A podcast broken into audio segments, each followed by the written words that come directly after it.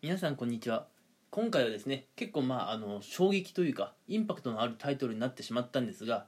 SE システムエンジニアっていうのは10年後にはもうなくなってるというところでお話をしていこうかなと思います、うん、システムエンジニアっていうのはよくプログラマーと勘違いされてしまうんですがあの主にね、うん、プログラマーの方がプログラムを書く前のことをいろいろやってくれる、うん、例えば、えっと、いつまでにやるのかっていうスケジュールを決めたり、うん、どういうふうに作るのかっていう、まあ、要するに作戦設計書を書くことがこの SE の方のメインなんですね、うん、SE の方がこういう設計書を書いてそしてプログラマーの方が、まあえっと、キーボードを叩いてプログラミングをしていくと、うん。まあ、なんでこのあの2つの職ってね、うん。まあ、お互いがいてようやく成り立つようなお仕事ではあるんですよ、うん、ただこの SE っていうのはまあ残りねまあ実際何年かわからないですよ、うん、僕は10年って言ってますけどもっと早いかもしれないしもっと先かもしれないけれども。この SE っていうのは、うん、将来的には人じゃなくてもよくね、うん、ロボットとか AI が SE の仕事をやればよくねっていうふうに時代はね変わってくると思います、うん、で今 SE なんですが SE ってねでも今注目を集めてるんですよ、うん、どういった方から SE を注目を集めているのかってところなんですがまず1点目がですね、あのー、最近ねネットニュースで見たのは、まあ、婚活を意識している女性は最近 SE 男子の方をね注目しているという記事がありました、うん、SE 男子の方っていうのが今のね、あのー、婚活市場では結構人気があると、うん、まあ SE 男子のねあるあるの、うん、特徴、うん、SE 男子ならではのまあ、性格とか雰囲気っていうのがどうも今のね婚活女子の皆様方に結構受けがいいらしくて、うん、SE をやっているとそれだけであのー、なんでしょう需要があるというかね人気があるっていうところが、えー、まあ一つ、うん、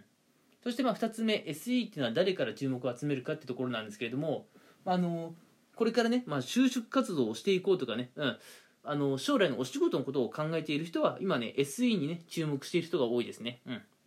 やっぱ SE っていうのは IT 業界の、えーまあ、方ですからね。で今 IT 業界で伸びてますから、うん、コロナとかあまり関係なく伸びてますからね、えー、なのでやっぱ IT 業界に行きたい。であのまあ、SE って文系の方からでもなれるので、うん、やっぱプログラマーだとね理系からじゃないとちょっと難しいイメージあるんですけれども、えー、SE だったら、えー、文系卒からでも全然狙える職なので、えーまあ、結構注目を集めていると、うん、この2点の理由からね今 SE っていうのは結構注目を集めているんですが、うん。まあ、目先のことだけを考えて SE になるとちょっと大変ですよ、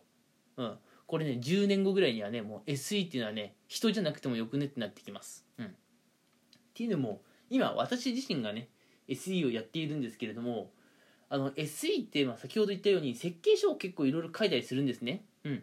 でその設計書ってどうやって書くかなんですが人の頭で考えてで人同士で相談をして、まあ、作っていくわけですよ、うん、要するに設計書を作るという過程において、あのー、まあ、AI とかのね力を一切借りていないわけです。ほとんどの企業で。あの SE をやられてる方って。僕もそうです、うん。まあ、僕なんかはね僕とか上司の方と話し合って設計書を作って、うん、お客様に見せたり別のね、あのー、仕事仲間に見せたりして指摘をもらって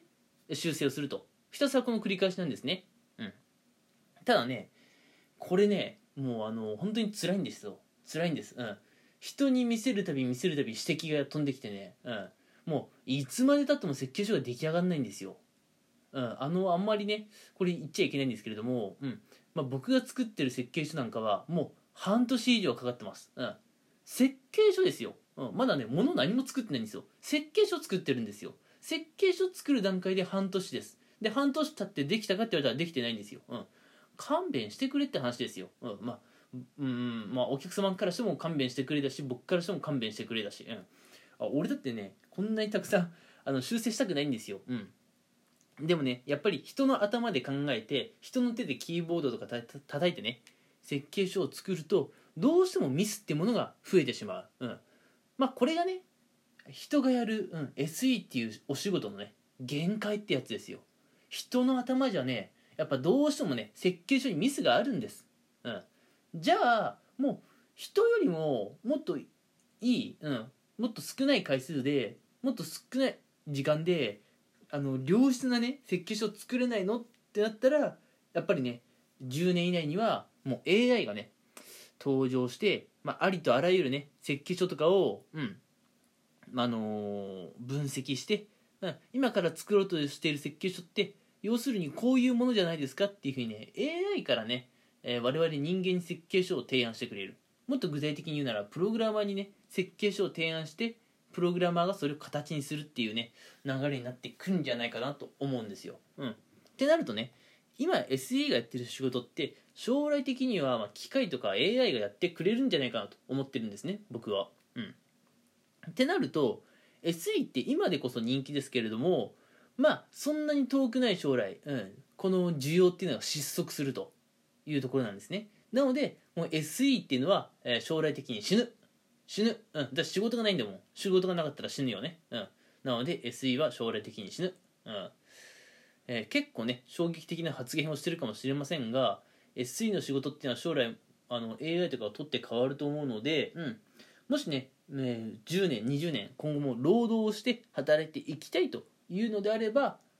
まあ、あの向こう5年はね SE はおすすめですけれども、まあ、それ以降はね、えー別の職にね転職するってことも検討しなければならないかもしれないですね。あるいは今のうちからね SE じゃないでもこれからね需要のあるお仕事っていうのを見つけなきゃいけないかもしれません、うん、